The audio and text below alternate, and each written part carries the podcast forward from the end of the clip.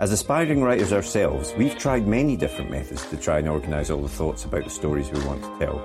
We've been there searching for a piece of scrap paper to note something down, or making a quick note on our phone in between meetings. Let's be honest, it can all be a bit messy and it's easy to lose track of everything. And that's when we realised it's not just the story that needs structure and planning, but the way we gather all of our thoughts about it as well.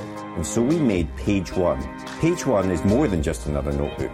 It's a place to put down all your ideas for your latest project, divided into easy to use sections that will help you plan your story, so that when that blank page comes calling, you're ready to answer. We truly believe that when you use it, it will help you get to the main event, writing your story. So we hope this helps. We can't wait to read what you come up with. And remember, every story starts with page one. Hello, and welcome to the next episode of the Page One podcast. I'm Tarek. I'm Marco. And you just heard the advert for Page One, the writer's notebook, and I'm very excited to say we are fully funded Fully on Kickstarter. funded, yes. Fully funded. Start the klaxon. Yeah, exactly. Excellent news. We're so happy. We've, we've absolutely smashed the target. Yeah, and there's still time to get your page one notebook. It's a notebook designed to help you structure and plan your story. It's got templates for characters and things like that. You've got until the 2nd of May at 3.30 p.m. I think it is. I think that's British right. time. Um, so the link's in the bio, so go and grab it. So who do we have on this week, Marco?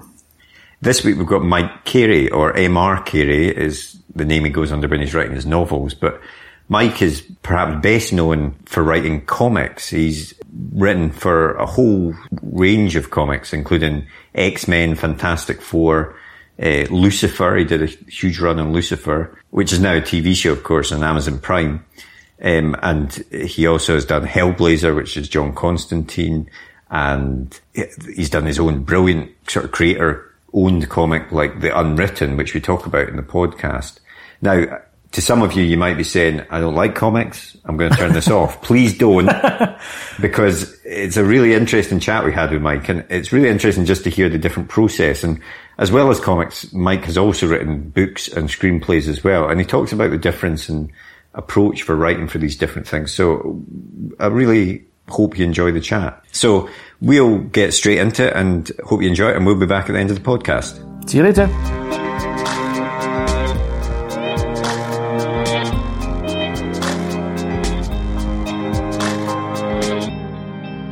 It seems that you first broke into writing through comics. That, that, that was the starting point for you. Is that right?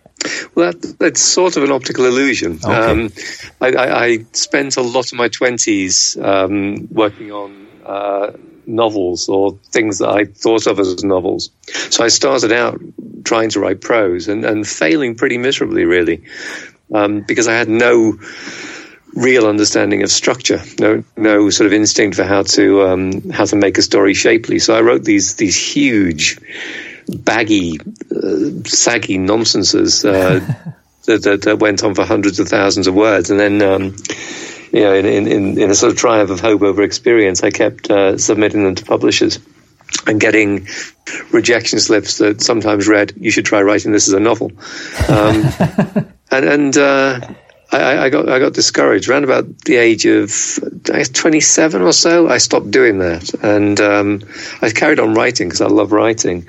Uh, but I started doing uh, comics journalism uh, in a very very small way, just writing reviews for uh, for free sheets for fanzines, and then writing sort of slightly longer articles for fanzines, especially for um, uh, a fanzine called the Fantasy Advertiser Right. which uh, was edited by a guy I came to know quite well, Martin Skidmore. He's dead now, sadly. Um, and then through that, I began to meet people who were doing indie comics, and I started submitting pictures um, and got a couple of pitches accepted. So it was comics where I broke through, but that wasn't where I started in a way. Right. Okay. And where did you first? Where did you first start? Was it 2000 AD that you got your first? It was not. break? No, oh, was it no. not? Okay. I, I did it, I did it, the whole thing sort of arse backwards. Um, Okay. my French. Am I allowed to swear? Or? Yeah. No. No. That's absolutely fine. The Don't worse worry. the better. So um, there, there was very, very briefly a rival to 2000 AD called Toxic. Right. With a with an exclamation point at the end, um, which was uh, published by uh, a publishing entity called Apocalypse Press. We're an offshoot of a comic distributor called Neptune. Um, it was these were the days before Diamond conquered all. Mm-hmm. There were four or five five different comic, comic book distributors in the UK, and Neptune was a small one, small but viable one. And they started to do their own line of comics, and I pitched a couple of things to them. Two of the, two of the pitches were accepted. One was um, a superhero story, very much inspired by Watchmen. Actually, inspired is a polite way of putting it. it and the other was a, a, sort of psychological horror called Legions of Hell. Um, so they, they, they commissioned both of these books, and I wrote I wrote about seven or eight scripts for them, and then they, they went bankrupt. They they um, their cost projections were sort of um, way too optimistic. They thought they could, um, with thirty thousand sales a week, that they could be uh, uh, a competitor to 2000 AD, and that they would be uh, uh, viable. And it turned out that they were wrong, and they ceased trading after 31 issues. Um, but uh, yeah, that, that that was where I broke in, and through that I met uh, a really nice guy, an artist named Ken Meyer Jr., who was an American. Um, he he uh, painted in acrylic. He did fully painted art. Wow. He was uh, working on the superhero story that never happened, Aquarius. Um, and he introduced me to uh, some people who were working the indie scene in America. Uh, and one of those introductions was um, really, uh, really sort of fateful. Uh, it was to Lorene Haynes, uh, who was uh, she was married to Dave Dorman, mm-hmm. artist uh, of note at that time, and the two of them, Dave and Lorene, were trying to set up a, an agency for comic creators um, called Big Time. They never, to my knowledge, they never succeeded in um, setting the agency up. But Lorene said that she would shop my stuff around, shop my uh, my pictures around in, in the US, um, on spec. And she said, because we're not an agency yet, I'm not going to charge you an agency fee. I'll just show you a workaround. Um, so, you know, incredibly kind. Um, and generous, and she got me two uh, two gigs with Malibu. Uh, one was the Ozzy Osbourne comic um, mm-hmm. that I did, and uh, the other was a Pantera comic, a comic starring the heavy metal rock band Pantera. It was not my finest hour. that was into that into the American the American indie scene, and through that I, I ended up working for Caliber for many years.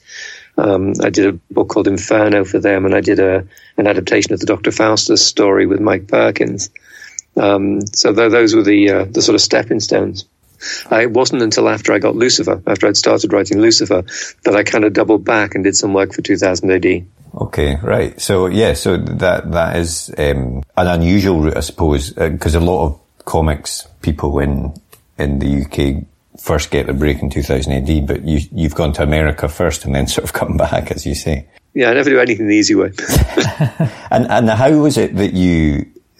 So obviously you started. You said that you wanted to write novels, but then ended up doing comics after doing a bit of comics journalism and stuff. How how did you get into that? Did you just give up on the novels for a bit and say I'm going to try my hand at comics? Yeah, it was exactly that. Um, my wife Lynn um, claims the credit for that. She says she she said to me at, at one point, I, th- I, think she's right, that um, what most of what I was reading for pleasure was comics, which is true.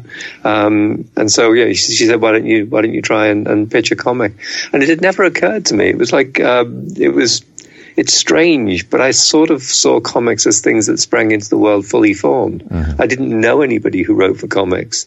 Um, and so I, I, sort of took it for granted that whatever production process there was, it was in a different, uh, yeah, a different level of reality than the one that I was on. And it was only through doing the uh, the, the, the, work with Martin, Martin Skidmore, um, for Fantasy Advertiser that I came to sort of uh, to meet people who were working actually working in comics and to sort of um, sort of gather up the, the, the sort of bottle to, to try it. And did, did you? You know, because everyone, I suppose, in theory, knows how to write a book. They sit down and they and they they, they write, but a comic has that. A comic script has that has a structure, a different type of structure, I suppose. Did you? And there are. Yes. It's not that easy to find, or certainly it didn't used to be that easy to find. You know, examples and find guidance on how to do that. Did you did you manage to get that, or did you just start? Um, well, the, the the, the timing was uh, was fortuitous. There, there was. Um, So th- this would have been sort of like late 80s, and there were a couple of comic scripts available um, back then uh, for, to the curious. One of them, which was the one that I took as my uh, as my template, was the the script for Watchmen One. Okay. Which was published at the back in the back of the um, the collected edition, the, for the first collected edition of Watchmen. So I, I read Alan Moore's script and thought, ah, so that's how it's done then. um, which was, you know, in some ways unfortunate because, um, yeah, there is the Alan Moore method and then there's, there's everybody else, really. Um, so I, I, just assumed that you had to specify every single thing, every visual element in every uh, in every panel. So I, I wrote these incredibly long, um, over elaborate scripts, which were fairly turgid and fairly, uh, they were overcomplicated. Um, yeah, what Alan Moore does is uh, is amazing for him mm-hmm. but uh, is not necessarily the best model for for other writers. Um, it took me a long time to realize that if you specify everything in a comic script, you might just as well specify nothing because you're not telling the artist what to focus on. You're just throwing irrelevant detail at the artist. So, so my, my, my scripts over the, over the sort of the course of the 1990s, they slimmed down from about um, 10,000 words a pop to about four to 5,000. Uh, and they became more and more fit for purpose. I mean, this, this is, this is something that, uh, that strikes me about the whole thing. At the time, when I, when I kept on sort of uh, getting these gigs for publishers who, um, didn't pay me, didn't publish the work, went out of business uh, in, in, in, the course of the, uh, the, the, the the commission. It felt like I was getting nowhere, but I wasn't. It was all, it was all really, really useful experience. Yeah, you, mm-hmm. you, you, it was, it's the 10,000 hours thing. You, you, yeah. you don't sort of jump in and immediately get, get a sort of intuitive grasp of how to do a thing. You do it by endless iterations. You learn how to do it by endless iterations. And I suppose, you know, I, I, I only know this because I've got an interest in writing comic scripts as well. And I, I've heard other comic writers say, there seem to be different methods, some of which I think are maybe brought on by if you're working on a sort of monthly comic and you've got that tight deadline that you need to get the next issue out. But is it called the Marvel method or something, which is basically, it seems just to be largely an outline that you give the artist and then the artist goes for it. Um, uh, whereas other people, like you say, obviously Alan Moore's the, the extreme example, will will write every single thing in every single panel. Um, yeah. It's, it's a much more collaborative process, I suppose, than than writing a novel. For example, you're you're if you know your artist well, it must be. You know, is it a more sort of even relationship in telling the story? Yeah, it definitely is. I mean, when it works well, it is. Mm. Um, I mean, it, it it kind of depends on how good your editor is too, because uh, because the edit the editor is the sort of um, the, the conduit between um, the writer and the artist or the writer and the art team. Um, so the editor is doing their job well, then there is communication. Um, and then you build up those relationships, you learn each other's um, strengths and weaknesses, each other's um, uh, tricks and quiddities, and, and, you get better at writing for mm. a specific artist. Um, I have worked on some books where the the first draft was the last last draft, you know, where the, the editor just took what I sent in and handed it along to the artist without discussion. Yeah. Um, and those were those were not great books. Um, as as far as um, you know, different different um, different methods of scripting go, I think the Marvel method has more or less died out now. Right. Um, it was a. I, I say that. I think Si Spurrier told me once that he does Marvel method sometimes and he really enjoys it. Um, it was a. It was an elegant solution to a technical problem, which was that Stan Lee was writing for um, an entire um, bullpen full of artists yeah. and didn't have time to um, to sort of go into to, to write full script. So he'd he'd, he'd write a, um, a précis that would be something like Spider Man and Doctor Octopus fight in a sewer. And he'd give it to Ditko, and Ditko would go away and and, uh, and, and draw seventeen pages. Um, but uh, the, the, the, the, snag of that is that uh, you, you, you end up you you you, so you, you, you then dialogue from the finished art, um, and the pacing isn't necessarily always right. Yeah. Um, so you get uh, it is notable if you look at the early issues of um, the Claremont Byrne and Claremont Cockrum X Men that sometimes you get action scenes that are weirdly compressed, and sometimes you get dialogue scenes that go on for way way too long, and there's nothing really to say. And it's because yeah, the art was done independent of the of the scripting, and then the the, uh, the, the writer would come back in and script afterwards. It's it's fascinating to look at um, things like the, the the Lee Kirby um, Avengers and Fantastic Four. Because uh, when Kirby was drawing from, from, a, from a Marvel method script that Stan had written, um, he would be drawing in the absence of any dialogue. Um, and he would write in the margins what he thought was being said in the panels. And then Stan would come in and write the dialogue and usually completely ignore um, Kirby's suggestions and, and, basically impose a different story and a different pacing on it. Um, it's a, it's, it, was, it was a strange, a strange sort of collaboration, but obviously it worked. And, uh, and I think you, are absolutely right. For, for it to work, there has to be um, there has to be a give and take. There has to be a flow backwards and forwards between the writer and the artist. If the artist simply takes the um, the assembly instructions for the comic, you know, takes the finished script and, and draws without reference, without going back to or kicking back against the writer, mm-hmm. I think you end up with a fairly inert book often. Um, my best collaborations have been with people who, who uh, with with artists who, um, you know, who, who, brought their own their own ideas and their own predilections to the table. So that what we ended up with was not necessarily what was in my head to start with, but was better than what was in my head to start with. Well, that was what I kind of wanted to ask you about. So, so you've written screenplays, obviously, for, for films and for comics, and we'll, we'll, we'll, chat about that as well in a bit. But when you write a screenplay for a comic, you obviously have an image in your head of what it will look like. But then, do you does that change completely sometimes from what you've written down when you have your chat with the artist? Does that I mean, I mean, how much say do you like to have over the, over the end product if he comes on and says, "I think it would be better doing it this way"? Well, I, I, usually start off as a control freak. If I'm working with an artist I don't know, then I write that very full script. Okay. And I specify, um, you know, a lot of detail. I'm, I'm, sort of like keeping a tight rein on pacing, on page turns, on panel count, um, on everything that begins with P. Um, once I get to know an artist, I'll loosen up. And yeah, but my, my script for Peter Gross on Lucifer and on the Unwritten, uh-huh. I'll just, I'll basically say, you know, this is the effect we're going for here. Yeah. Um, get us into hate. You know, go and have a good time. Um, and Peter, Peter is a great example of an artist who would take the the script as basically the first phase of a negotiation.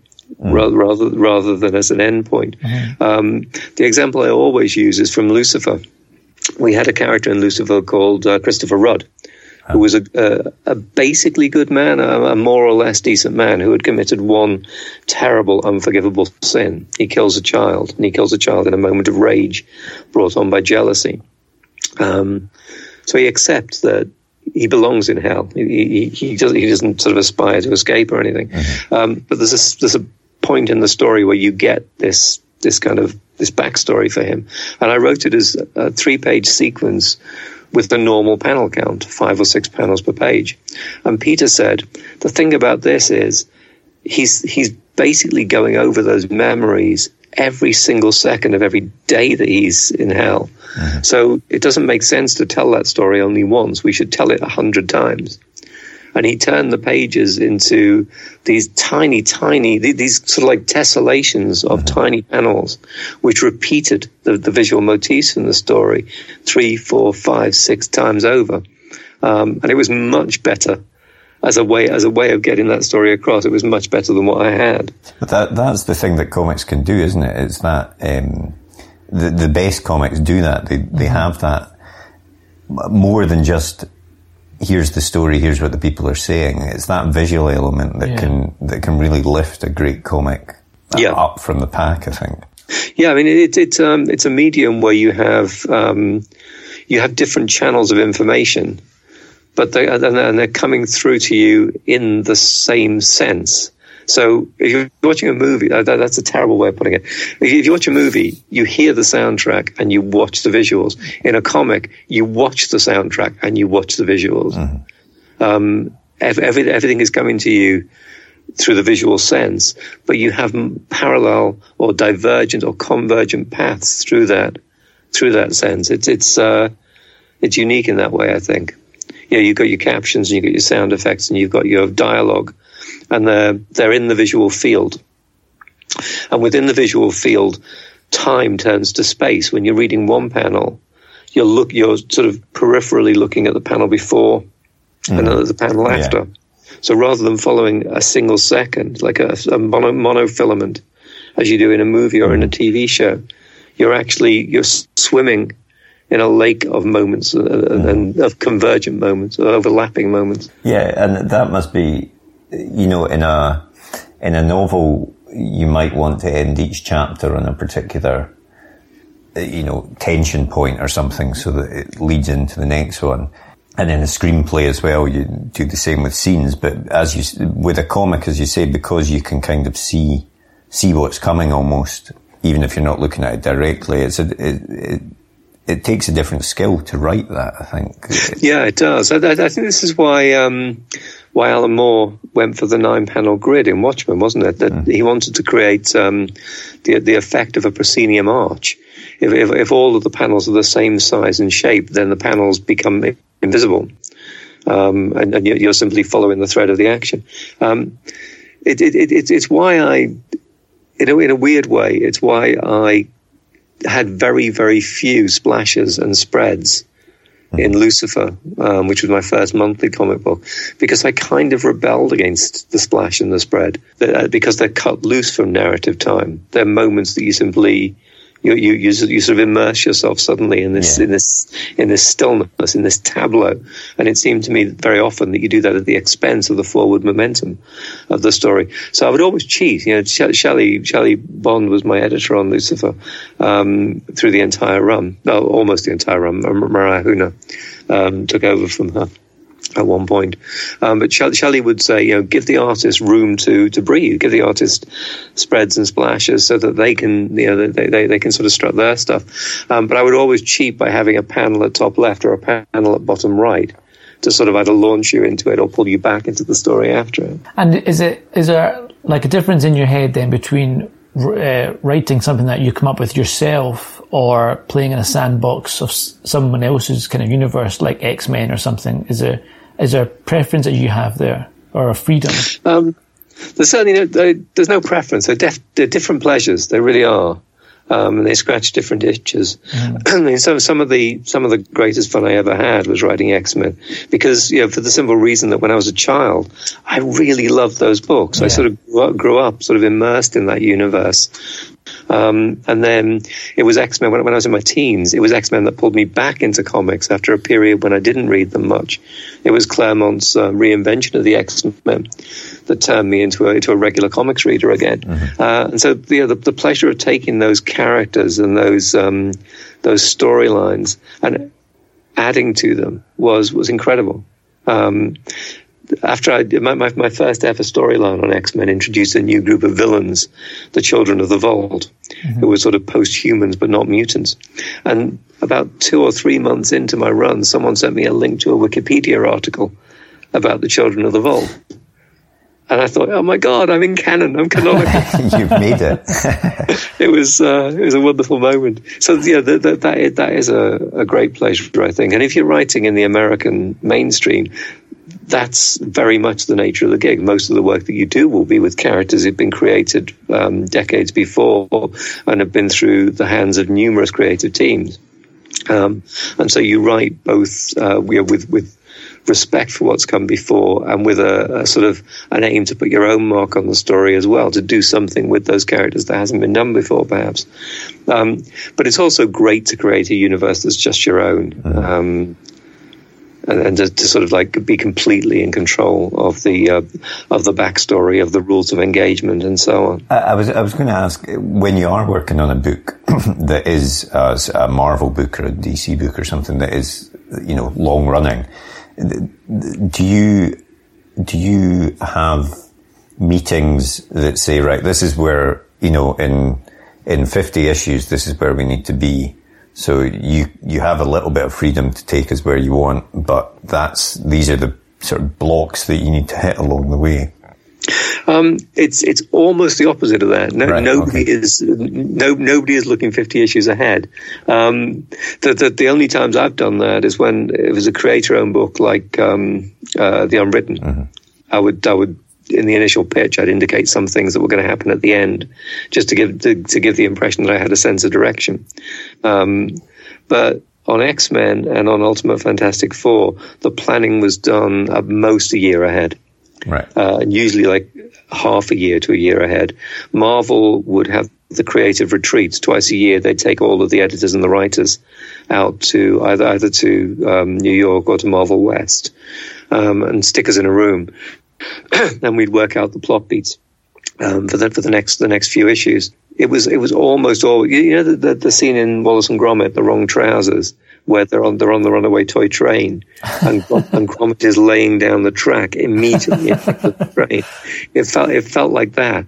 The there's an exhilaration because really you're just an inch above the road. You're you're, you're hurtling along, um, and you're you're um, you're only just you know only just keeping things um, together in the short term. There is no there's very little long term planning. That is interesting, and that's almost. I mean, that's certainly from modern comics. Is that still the same way now with all the event stuff? I, mean, I know, I know. Can Marvel went through a big phase of Dark Reign, uh, Secret Invasion, House of M. You know, and it seemed like every year, every eighteen months, there was a big event, and everything seemed to lead up to that and then fall out from that. Was so? The, was the planning for that? Was that more of a long term planning as opposed to just? Well, the, the, the, so the events the events are the, the sort of like the um, the structural um, components of, of that planning. Um, I came on board um, in, the, in the immediate aftermath of House of M, and we were building up. Well, first of all, we built up to um, Messiah Complex, and then to Second Coming. And along the way, there were things like you know, Secret Invasion, which were not X Men events; they were line wide events that some of the X books keyed into, and some of them didn't. And there were there were, there were, there were many things like that where you kind of you could choose which um, which of the things that was coming up you could you could plug your book into. but right. even there, you're you're only talk, you're only talking about a, a year ahead, a year out. That's interesting because it, it, always does seem like there's a lot more planning. You know, it seems like they've been planning it for for years sometimes, but it sounds like, like it is just very much off the cuff almost, or more relaxed than it than it actually is. That that was my experience. Not not relaxed, but uh, but kind of a ferment of um, of imagination and invention building up to something that's in the middle distance, not in the long not in the long distance. I mean, uh, it may well be that the senior editors had more of a sense of the long term goals. Um, but what we were doing was engaging with a set of ongoing plot lines, building to a climax, which would then um, create a new status quo and build to another climax, and so on and so forth. It was different. I mean, to be fair, it was different at, um, at DC, but, it, but I never worked in the DC universe. Um, All my work was in Vertigo, Yeah. and that was. It felt like there was a more, more. There was more deliberation there. Um, the pitching process took longer, sometimes incredibly much longer. Um, you'd pitch something, and a year later, you'd still be doing, you'd still be polishing the pitch. um, and so, I, I guess that's the difference between a franchise, which is um, a sort of a, a moving juggernaut, a fast-moving juggernaut, um, where, where you've got dozens and dozens of books coming out every month, and a single creator-owned title that you're curating with the aid of one editor. Well, just moving on from that on to the unwritten, um, which is uh, your your creator owned story. H- how did that come about? You know, it's, it's a it's a very good hook. I think the idea. So was it was it quite an easy pitch to to give? I, I- I should say to people what the hook is, perhaps, um, which is that it's it's a Harry Potter like character. Is it okay to say that? Um, I think it's okay to say that. Yeah. yeah, um, who uh, who effectively comes out of the book into into reality. Is, is that a fair summary? Yeah. Or you have a character who may or may not be Yes, a fictional. Yeah, a fictional sorry. character. Yeah. Um, he, he wants very much not to be Harry Potter, but maybe he is. yes. Um, So, so what happened there? When, when, when Peter Gross and I got to the end of Lucifer, we really wanted to carry on working together. So we started putting pictures in, uh, and this is, a, I guess, a good illustration of um, how the, the Vertigo pitching process worked. Mm-hmm. We we we came up with. I mean, I'm not exaggerating when I say over a dozen different pitches, which got to different stages of development. In one case, we had a, a series called Dead Easy, which seemed to be green lit. We'd worked on many, many different um, drafts of the pitch. We talked to uh, Shelley about it. We talked to Karen Berger, who was the head of Vertigo, mm-hmm. and she talked to Paul Levitz, who at that time was the publisher. And it seemed like it hit everybody's sweet spots, and we were waiting for the green light, and it never came. We were never officially stood down, but the book never never got accepted. Um, and we, we, we got discouraged after um, a, lo- a, long a long time of doing this, more than a year of doing this. Um, Peter went away and did um, American Jesus mm-hmm. with Mark Millar. Um, I went and did a lot of work for Marvel. And then we were both at uh, San Diego Comic Con in I want to say maybe 2007, 2008, um, around about then. Um, and Pornsak was there. Pornsak Pichetshote, the Vertigo editor, was there. And the three of us um, met up and we, we started chatting about stories and things. Um, and Peter had an idea for a story that would follow the same character in real life and in a story. So you'd have a, a hero, or I think it was a heroine. There's a, um, a young girl in the original um, and her father was writing stories about her. So you'd see her real life, and then you'd see the idealized version of her life that her father was creating. And I had an idea about the magic trumpet, uh, the trumpet that in, in Hindu mythology signals the end, brings about the end of one yuga, one age of the earth, and the start of the next. And the idea was that a character finds the trumpet, blows it, and reconfigures reality, and then is trying to find um, the woman he loved in the previous version of reality. Um, which actually is a pretty shitty idea when I come to think of it. so, Bob Pornsak said, what if they were the same idea? What if you put both of those things into the same story? And we sort of laughed politely and uh, went away. But then uh, I was reading um, the Enchanted Places, the first volume of Christopher Milne's autobiography, where he talks about being Christopher Robin in Winnie the Pooh mm-hmm. and what, what diff- the difference that made in his life um, for the worse, not for the better. And that was kind of the cement that brought the two ideas together. I showed it to Peter, and we we created um, a pitch for the Unwritten, which at that time we were calling the Faction. And it, it wasn't it wasn't easy to get it accepted. Everybody liked the the premise, but we still had to go through, I think it was six different drafts of the pitch, and then six different drafts of a kind of series overview document. Um, so it took it took it took many months still, but Pornsak was determined that it would happen. He just kept on sort of um, uh, calling us up, putting us together on conference calls so that we could go over it again and again and again. It was um, it was very much a um, a, a three way collaboration mm-hmm. in that between the two of us and and uh, and. Well, I mean, it, it, it, was good that it eventually got there because it is a great series. Um, Thank you. No, I just read it recently actually and really loved it. Um, and then, so comics obviously are what got you the, the break into writing, but you still obviously harboured that that sense that you wanted to, you wanted to write a novel, um, and you started writing. Was it the Felix Castor series? Yeah, you know, how did how did that come about after your comics or with your comics work? It was alongside it, I suppose. Um, it, it, was definitely because of the comics work. Because by that point, I was writing uh, Lucifer. I was probably about five years into Lucifer, uh, and I was also writing Hellblazer. Mm-hmm.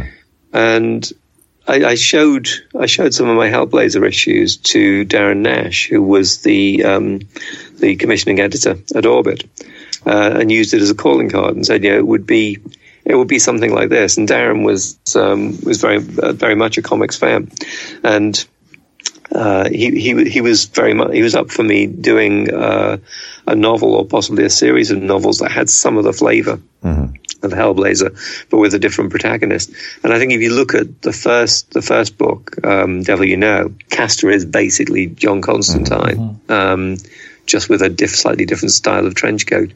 Um, and it's it's only in the uh, in the subsequent books that he sort of modulates into uh, his own character, and the world starts to grow and to become its own thing. But it grew out it grew out of the work that I did on Hellblazer. And of course, we have to have a chat about the, the, Girl with All the Gifts, which was, of course, the, the big book that I think a lot of people will know you from who are perhaps uh, up to date with your work on the comic stuff. And how did that come around? Um, so that was um, that was just incredible serendipity. Really, there's, there's, there's an awful lot to be said for being taken out of your comfort zone. So I went straight from comics into novels, um, and from 2005 onwards, the novels were a sort of as big a part of my creative life as the comics were in terms of the time I was putting into them. Um, what I hadn't done was short stories, or at least I hadn't done short stories in prose. Mm-hmm.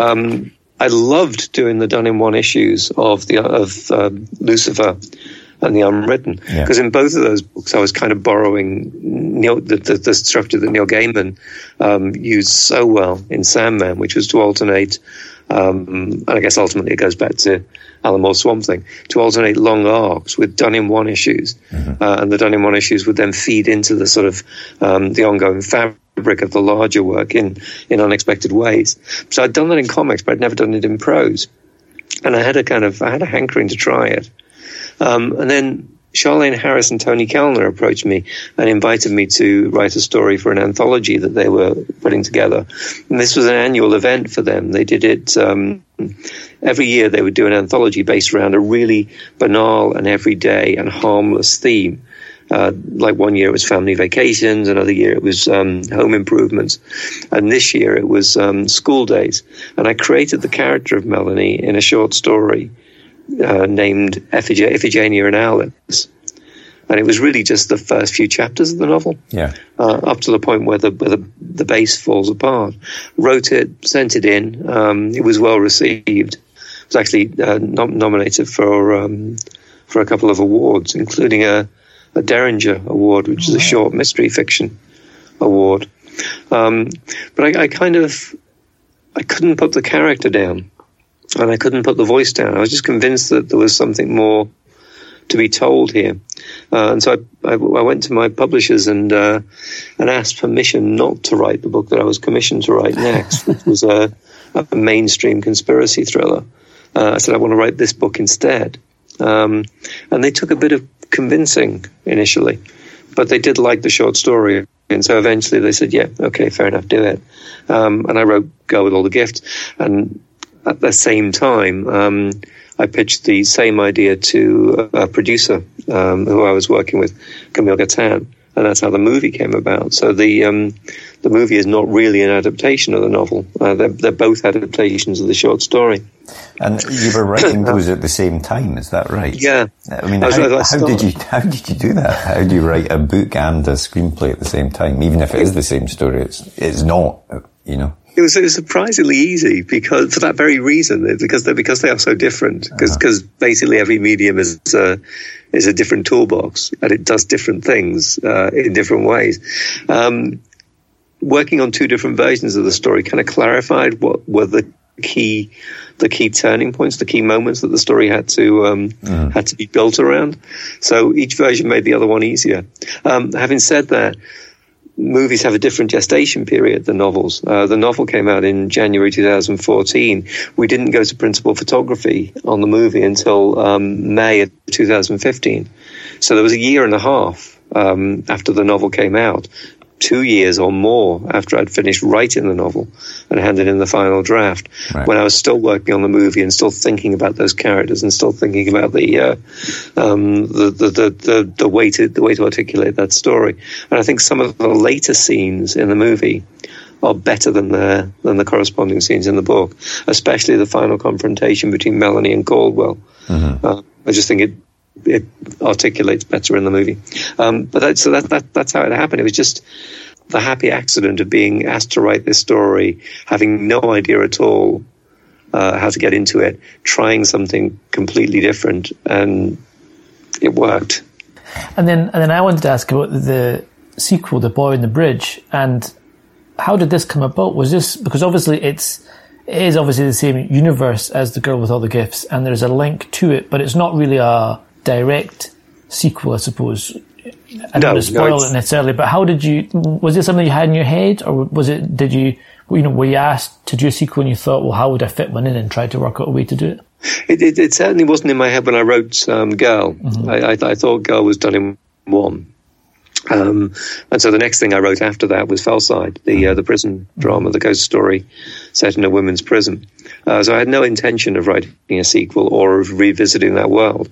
Um, but it was kind of hard not to, uh, having spent um, you know so long on the movie, having sort of carried on lingering in that world, and actually getting to step into that world as a um, as an extra in the movie. Um. I kept, I just kept on thinking about it and kept on thinking about what else could you do um, with that situation. And I, I, I, I, emphatically didn't want to write a sequel because what happens at the end of Girl with All the Gifts is such a such a game changer Yeah, yeah. for that world. Um, you, you would have to write the sequel would have to be in a completely different genre. Um, it would be a, it would be a story about the foundation of a new world. Um, but I thought that there was there was room for a story that would well. There's there's a point when you're writing a novel where it starts it, you start to narrow down toward the ending, toward the climax. But when you're writing the early chapters and you're laying out the world, there's a sense of expansiveness, and you're just like following up all these ideas and putting in all this furniture. And then there's a point where you have to sort of stop with all that nonsense and you have to start bearing down and sort of heading towards the the ending and making the ending work. And when you're in that second phase, there are a lot of things that go untold because there isn't any room for them. Um, and in Girl with All the Gifts, one of the things that's untold is what the hell is this huge mobile laboratory just doing, standing in the middle of nowhere with the keys in the ignition? Um, how did how did Rosie come to be there with a single dead body in the in the um, in the cockpit, uh, who's may even have committed suicide? Um, and I thought you could tell that story in a way that kind of illuminated Melanie's world from a different angle. And then I, I thought I could also cheat and do a tiny bit of a sequel. So right at the end of Boy on the Bridge, you get a glimpse of what the world is like after Melanie. Um, so it was that really. It was just, it was, it, it was something that allowed me to go back into that world where I had, where I had such a good time and, um, and do something different with it. But it wasn't planned. all your all your work has a has a, a tinge of horror around it, I suppose, um, albeit uh, not not in the sort of in your face type horror. You know, even Girl with All the Gifts has zombies in it, but I wouldn't have really categorized it as a horror film or anything like that. But is that the sort of world that you always want to? You, you always have an element of that in in your stories. I think that there's always so my, my, my comfort zone is fairly wide. You know, it goes all the way from um, you know, from horror through dark fantasy into sort of classic fantasy, into science fiction, into magic realism. Even what I can't write is I can't write outside of genre. I can't I can't do main, mainstream literary fiction. I have tried just for my own um, my own sort of amusement, and it doesn't work. It feels like I'm painting in black and white instead of in color. Um, I, I love genre. Uh, but I love that that whole sort of expanse of genres, and I love that we live in an age when the labels matter less than they did, when it's possible to do genre fusion and not even apologize for it. So I, I think I think you're right about Girl with All the Gifts. It's, it's got zombies in, but you know they're plague zombies. They're not magic zombies. They're not um, undead supernatural zombies. Uh, and the rationale is a scientific rationale. So it's it's sci-fi. It's it's a dystopian, apocalyptic, post-apocalyptic, futuristic sci-fi novel that is also a zombie novel, and that isn't even rare now. You know, that's a, that- that's a um, that's a subgenre of, of, of zombie fiction now. I think uh, quite an established one. Yeah, I mean, I, I agree that I, I think it is certainly from my point of view because it's what I like as well. It's very refreshing that there isn't that snootiness that there perhaps once was. That you know something has to be literary to be um, worthy of praise. Uh, you know. It, genre stories can be great and can Yeah. be literary as well, but Yeah. they're not they're not looked down on in the way that they once were. I think I think yeah the most some some of the most uh, vital and some of the most um, uh, significant work that's being done is being done in genre. Mm-hmm.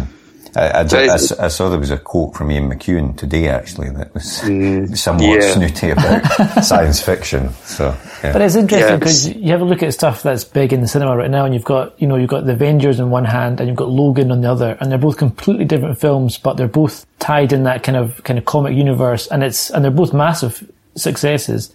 Yeah, it's kind of it's still kind of strange to think that these films and this kind of genre element is so big right now when 10, 20 years ago it was no, you know, it was it was on the sidelines almost. I, th- I think we we all owe a huge debt of gratitude to Peter Jackson.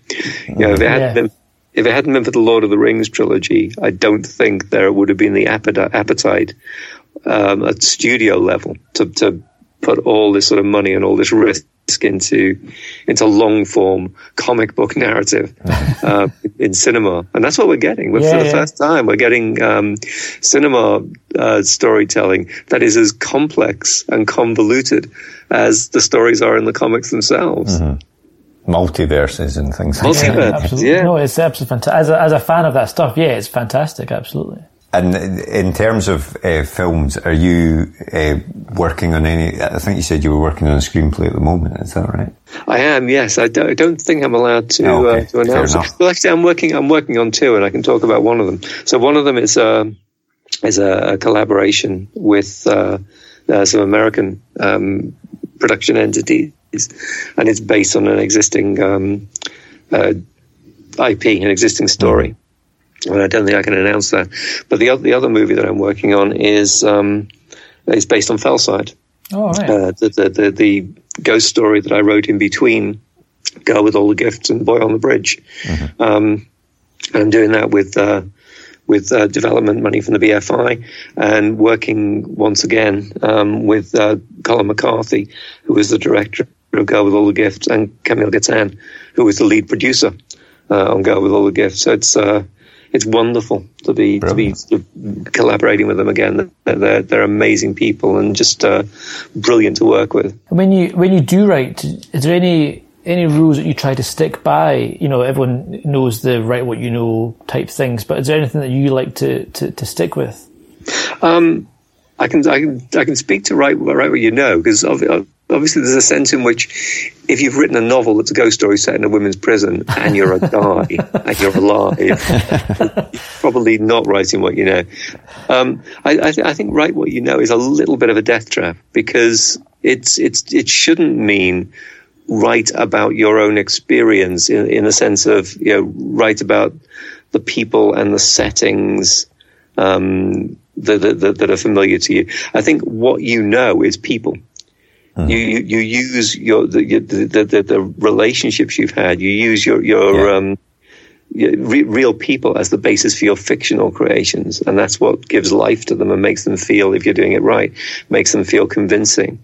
Um, but you can write when it when it comes to to plot and, and setting and theme the hell with what you know. it's, it's, it's, it's, fiction. Spread your spread your wings and write about anything. I think um, go as far outside what you know as you possibly can. Yeah, I think I think that's right. We were, actually was, we were speaking to um, uh, another author recently, Adrian J. Walker, who wrote the End of the World Running Club, and he was saying very much the same sort of thing that you know it's it's writing, it's taking you know if you have an emotion that you can bring to a story or an observation, but it's not.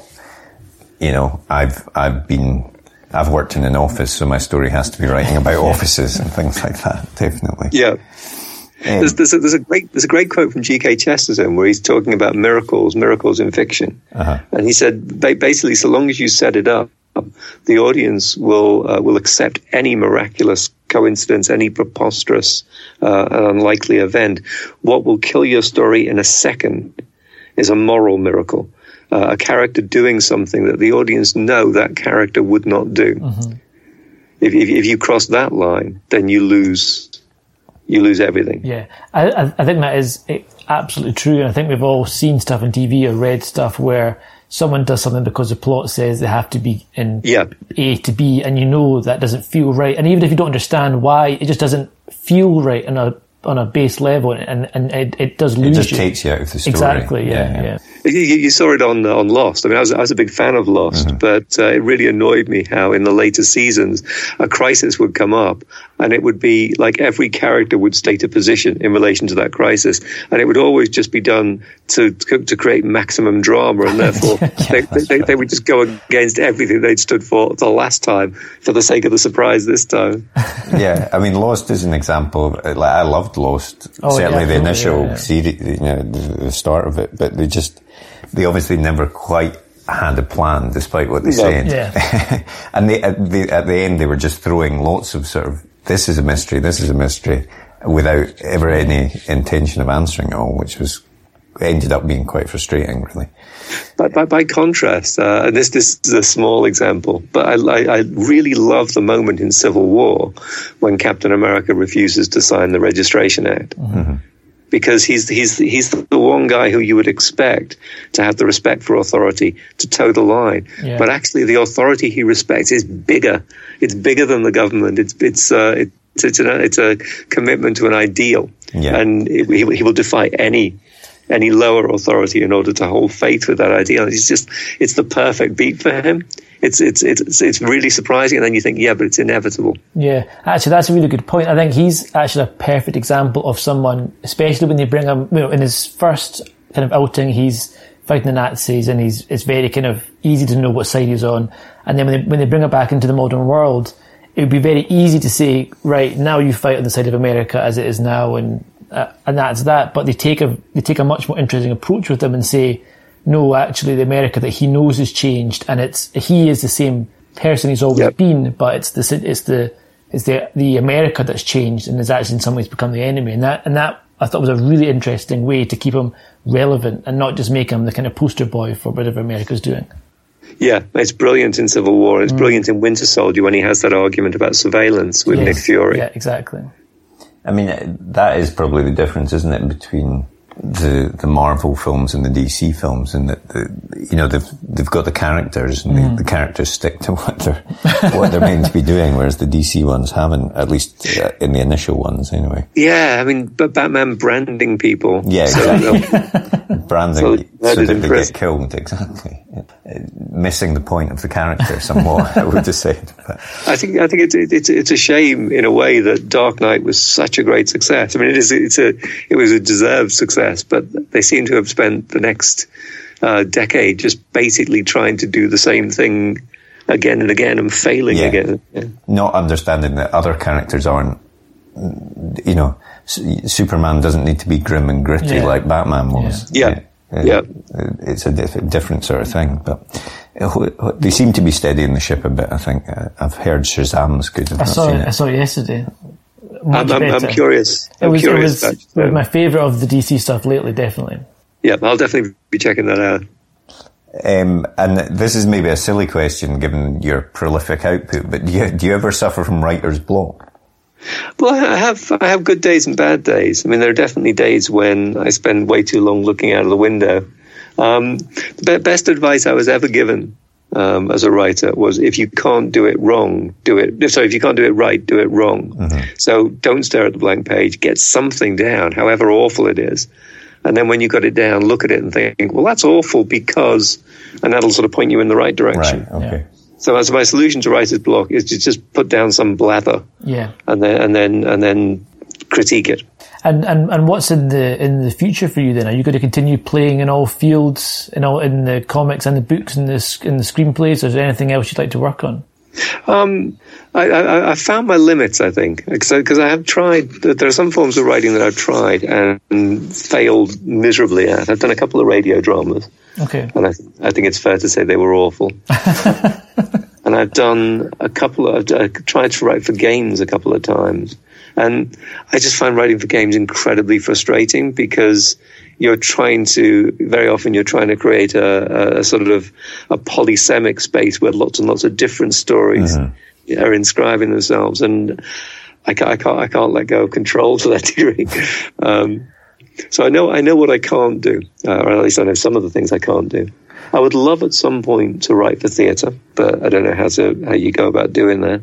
Um, apart from that, I'm, I'm happy to sort of uh, to keep on working in in all the different fields that I do write in because I think I think picking up and putting down different media, you know, moving from comics to prose to screenplays back to comics, I think it, it, it helps to keep you fresh mm-hmm. because you're using different skill sets and you're using different um, different storytelling strategies. What I, what I what I want to avoid um, is the situation where I'm just telling the same story again and again, and I think that's an easy trap for a writer to fall into. Yeah, because you're the last person to know. Um, you know, other people will spot your recurring themes and your obsessions long before you do. You'll think this is radically different when actually all you've done is change the color of the uh, of the fabric on the on the furniture. So yes, I want to carry on working in different and uh, are there any uh, existing, you know, long-standing comics properties that you would like to have a play in that you haven't done yet?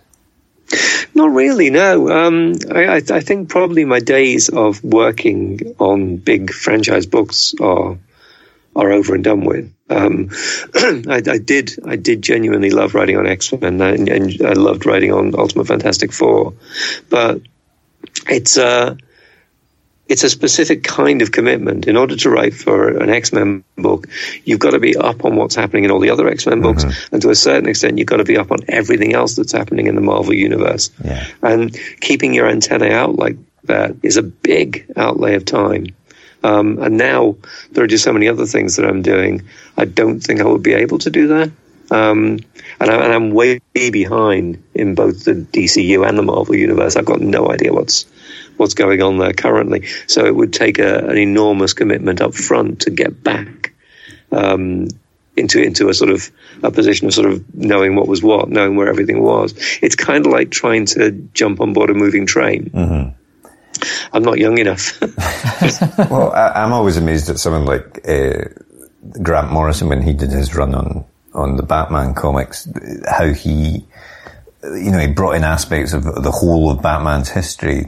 How you can even begin to try and tie all of that and get on top of all of that is is is is beyond me. But you know, it it worked in a, in yeah. a sort of mad Grant Morrison way. I didn't understand it at all at the end, but it was very compelling.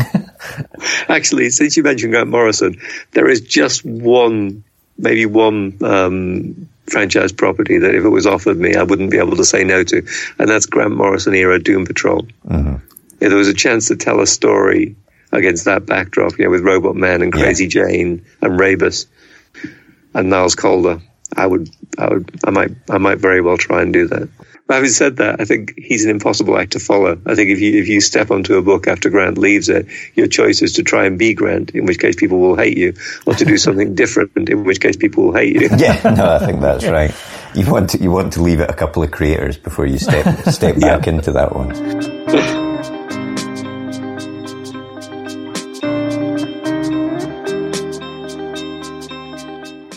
Um, well, we like to wrap up uh, every podcast with sort of quick fire questions. So, um, if we can give you some. Um, okay. Batman or Superman? Um, Batman, I think. Yeah. Uh, Star Wars or Star Trek? Star Trek, especially Next Generation. Excellent choice.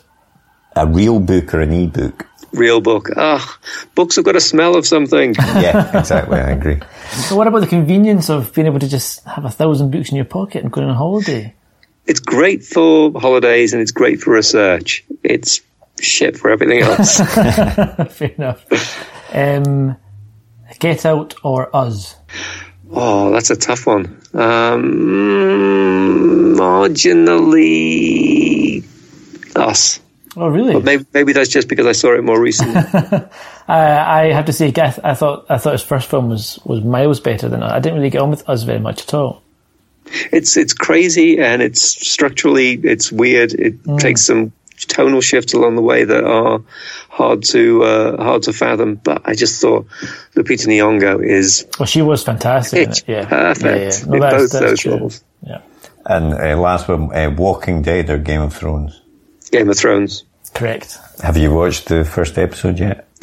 No, but I may be getting my hands on a bootleg earlier uh, later, later today. So uh... excellent.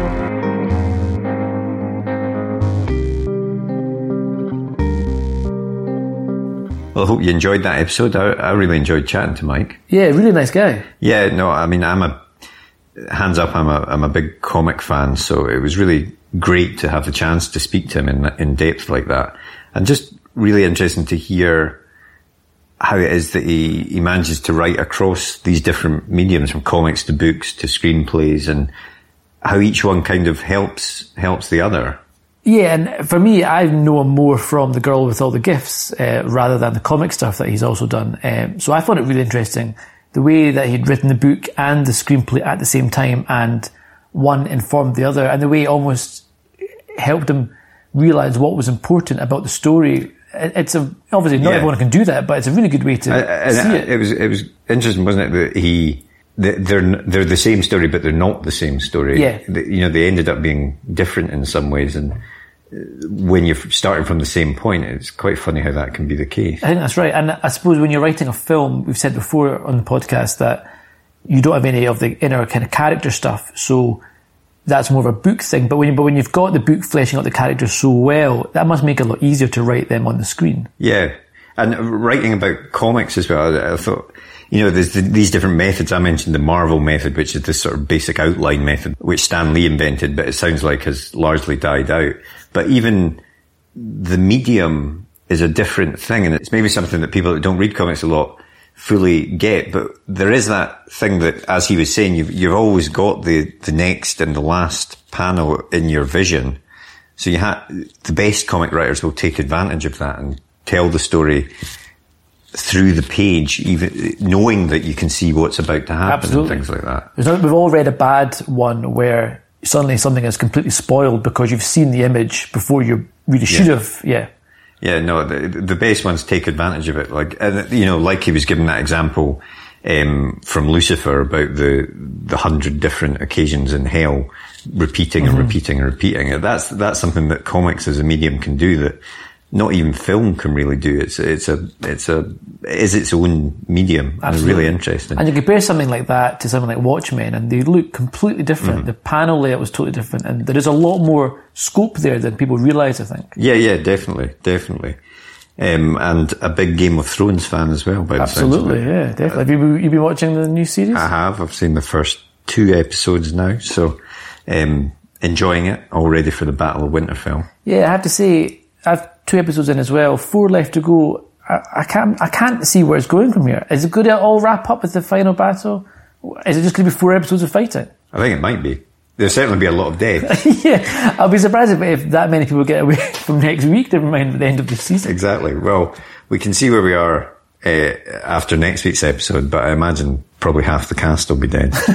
but um, who have we got on next week? Next week we have Helen Fitzgerald, who is the author of The Cry. Um, you may have seen that on TV. It was adapted into a BBC drama. Um, yeah, it was good, but yeah.